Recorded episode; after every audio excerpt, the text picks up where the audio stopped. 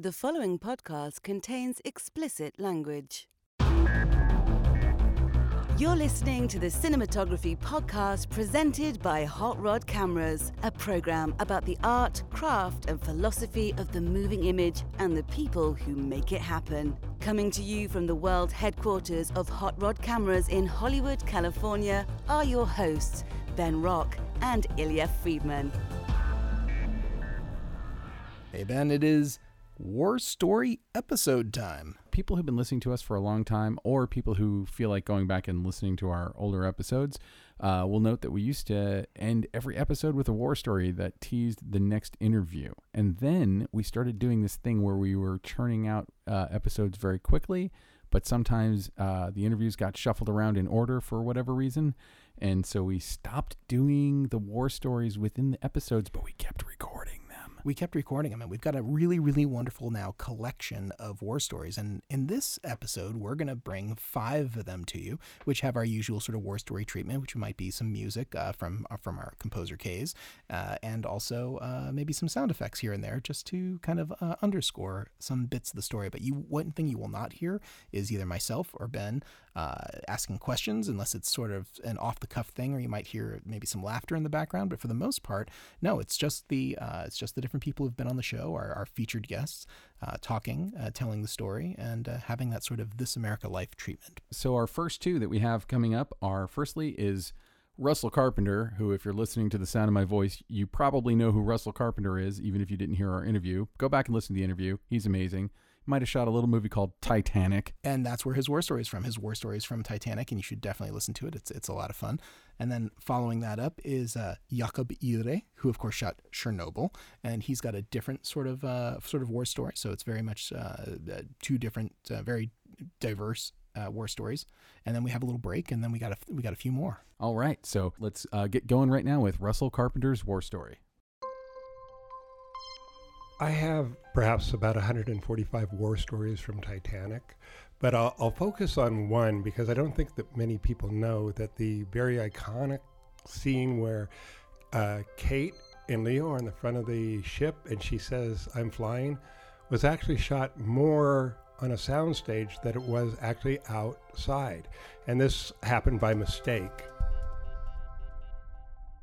We were in a very uh, weather challenged situation down in Mexico where we needed to shoot this sunset scene, very important to the movie, but the weather was not cooperating properly. Every day we had a huge fog bank come in and obliterate our sunset. One day it looked like we were actually going to get that, that long sought after sunset and we broke what we were doing and basically in a white hot panic moved the entire crew from the stern of the ship to the bow of the ship which was not easy because the ship was not built for moving a a film crew around it was built to be seen and we had to take our small cranes and have big cranes pick them up and move them to the other end of the uh, the ship by the time we were ready to go we were actually in the middle of the sunset uh, we got the actors out there.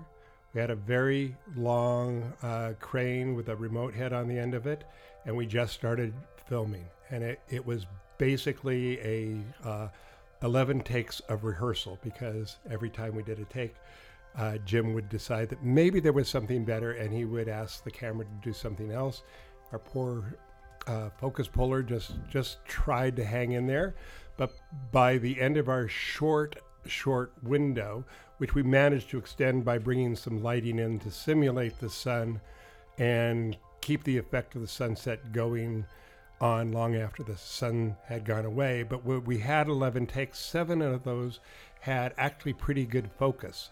When the next day Jim saw that footage, he really loved it and he said, This is fantastic, but we don't have the scene. So and this this is just a tribute to what Jim knows about things, uh, because people think of Titanic as a, a, film that led into the future of uh, CGI technology, but he used techniques that reached far into the past too. Basically, what he decided was that he would hire an artist who would paint the sunset on a very large background. And this background in the movie business is called a cyclorama. And it's really a technique from the 1920s, 30s, 40s, and maybe into the 50s. So uh, you would see something like this in Wizard of Oz or Gone with the Wind. But he decided that, that this was the way he was going to go. We brought uh, a piece of the bow onto a stage, and uh, I was tasked to recreate the lighting that I had done months before and uh, make it look like the sunset that we actually shot outside when we had real weather and real ocean. The trick basically was to move the camera like they were out on the open ocean. We, of course, we used the old blow wind through the hair kind of thing, but I kept the focus rather shallow because I didn't want to to really give away the fact that it was a painted background because the background was really only about 25 or 30 feet behind the actors. After we had gotten all of this and we got most of the most of the scene, Jim said I need a wide shot. And so we pulled the camera back and what it looked like to me from where I was standing was two actors, or at that time two stand-ins, in front of a painted backdrop. And I told Jim, I said, you know, I don't think this is going to work. I mean, to me, it just looks exactly like what it is a painted backdrop. And Jim just knows how much of a shot to use while the audience is under the spell of a scene. And he said, I think, I think we'll shoot it and I think it'll be fine. And he ended up using what I thought was going to be a very short shot for a very long period of time during the movie.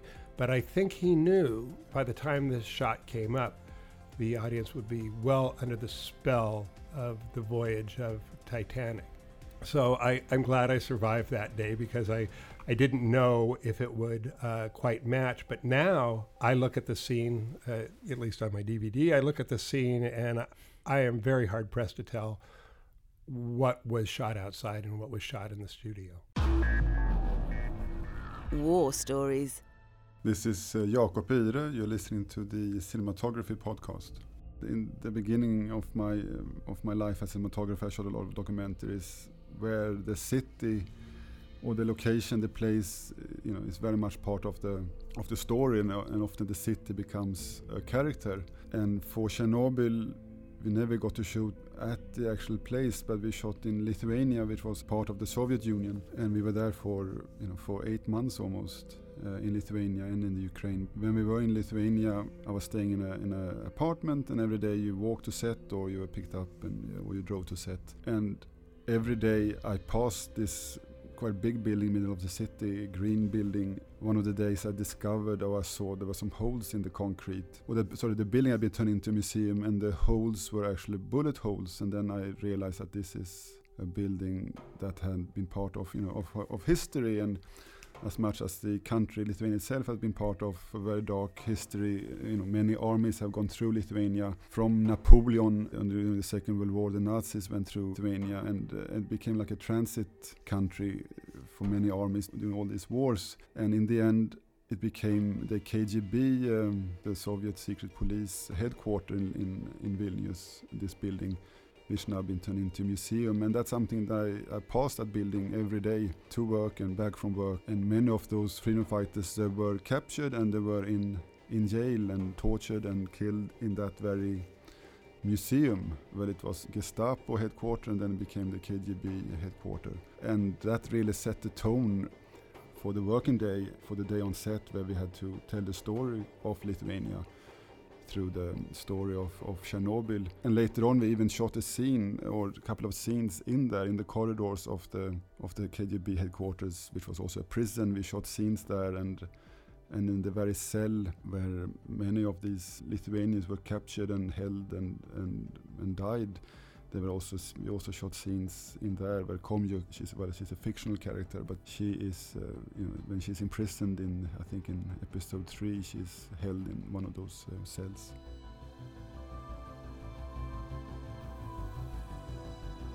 War stories. I'm I'm so glad, Ilya. I'm so glad that we're getting these out. I mean, we we again we've been doing these with, uh, if not every interview. Sometimes we don't have enough time to do it but we've been doing it with most of the people we've been interviewing. So I, I'm, I'm really stoked that we're finally getting them out. As listeners, let us know what you think of these. Yeah, I'm, I'm really excited about it too. And actually, I think that uh, I really hope that people will share this episode. I'm hoping that it'll kind of get picked up, sort of like in the circuit of people going like, "Hey, you know, uh, here's something interesting," and and I shared this. Uh, you know, occasionally we get people who share our show, and I think that uh, when that happens, it's wonderful. But uh, people who've heard it before kind of know what they're into they, they don't really know about the war story. The war story is different. If you are someone who thinks like, oh, I've already shared this to my friends, share this one. It's it's different from all the others. Our first war story is uh, Ellen Kuras, one of our bucket list people to get on the show. We were so excited to have her on. Uh, so uh, first up is her. Then uh, David Mullins, who's got a fantastic war story as well. David Mullen, who uh, who recently won uh, an Emmy for the marvelous Mrs. Maisel, correct? David Mullen did win an Emmy for the marvelous Mrs. Maisel. Yeah, uh, he sure did, and that's uh, good for him.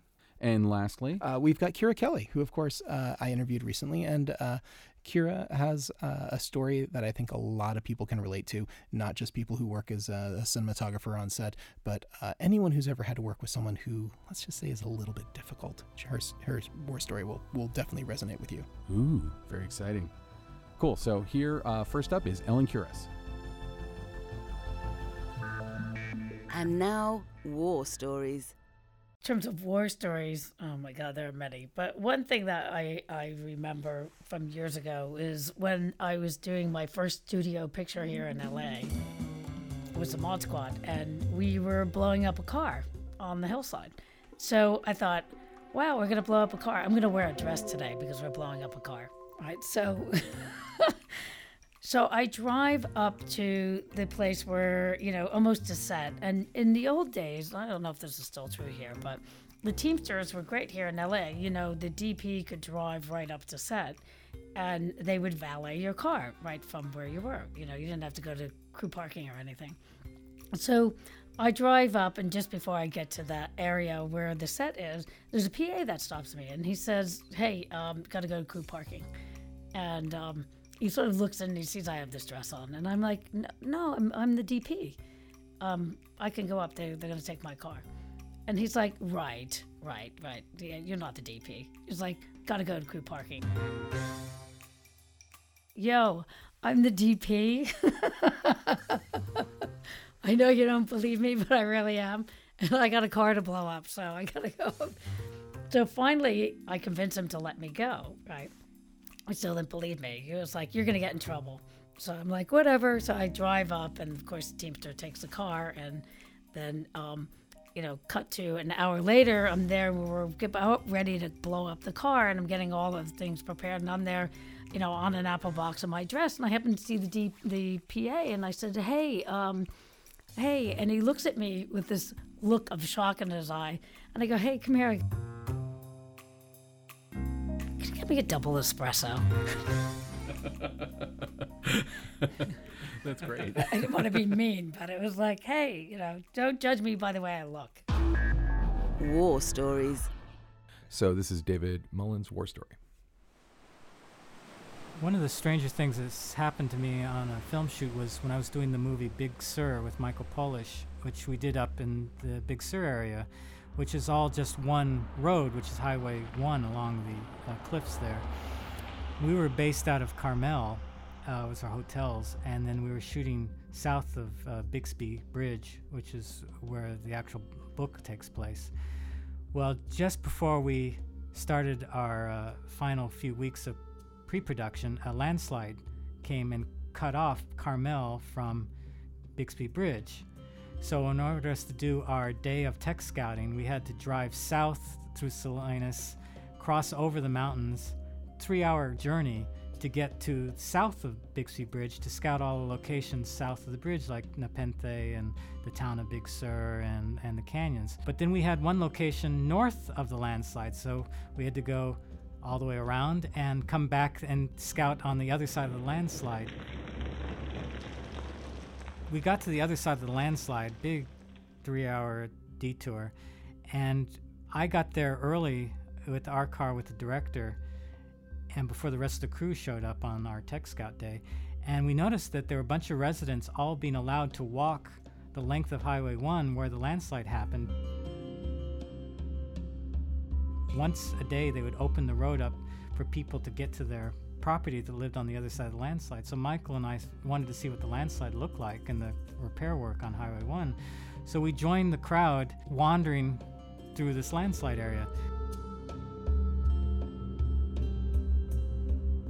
So in the middle of this crowd, I basically lose the director. I can't. It's like you know, like it looks like something out of a war film. People had their possessions in their hands. They were carrying groceries and they were crossing on, walking on the highway. So I'm following this crowd. I get to the other side of the landslide, and I turn around, and suddenly these guards say, "Okay, you can't go back." I go, "What do you mean?" Well, it's only one way, and now it's closed for the rest of the day. It's sunset, and literally I'm on the other wrong side of a three-hour detour. Uh, The entire crew is now north of the landslide. I'm south of the landslide. The Army Corps of Engineers won't let me go back. I have no idea where the director is. There's no cell service there on Highway 1. I don't know how to tell anyone now that I'm trapped on the wrong side of this landslide. And I don't know what I'm going to do. It's sun's going down. I'm not near any hotels. I'm not near any phone service. I'm I'm going to have to hitch a ride to the town of Big Sur maybe and stay in a hotel. By luck, a woman who had just had surgery had shown up late. They said, "Well, we're going to let her walk across in her wheelchair or whatever. Uh, you can cross at the same time." It turns out the crew fa- figured out that I was trapped on the wrong side of this landslide. So at sunset, there's all these photos of me, like like a prisoner exchange program. Me and this one other person crisscrossing each other on this Bixby Bridge, where the, right just uh, north of the landslide, and me rejoining the crew. The whole crew are like laughing their asses off. But I almost got trapped on the wrong side of this road, not with no way to get back to the production. War stories. All right, Ben, this is a Kira Kelly war story. So, my war story was this job that I ended up doing. And it was the closest job that I, it was really the closest I've ever come to quitting a job. I've never quit a job. But I was, um, I was kind of miserable. The director, who shall forever be nameless, was not a nice person, and it was, uh, it was one of those things where you know, you know, I touched on this a little bit. It's like you know, you're going to be at work for at least 12 hours a day. You're going to be away from your family. And yes, we have to be serious. Yes, we have to get our work done. But let's enjoy life a little bit. You know, it doesn't have to be miserable. Uh, this person seemed to enjoy miserable. Um, so for me, it was really, it was really kind of difficult, and it, we kind of got to the, you know, at some point in the job where if I would make a suggestion, he would just be like, "No, I don't think so. No, that doesn't. No." But then if I, I found the the way the workaround was like if I told my my camera operator, okay, suggest this, you know, go suggest we maybe try this, the guy would be like, oh yeah, that sounds like a good idea. so he was just I don't know, there was something about me he didn't, yeah, he wasn't a fan of.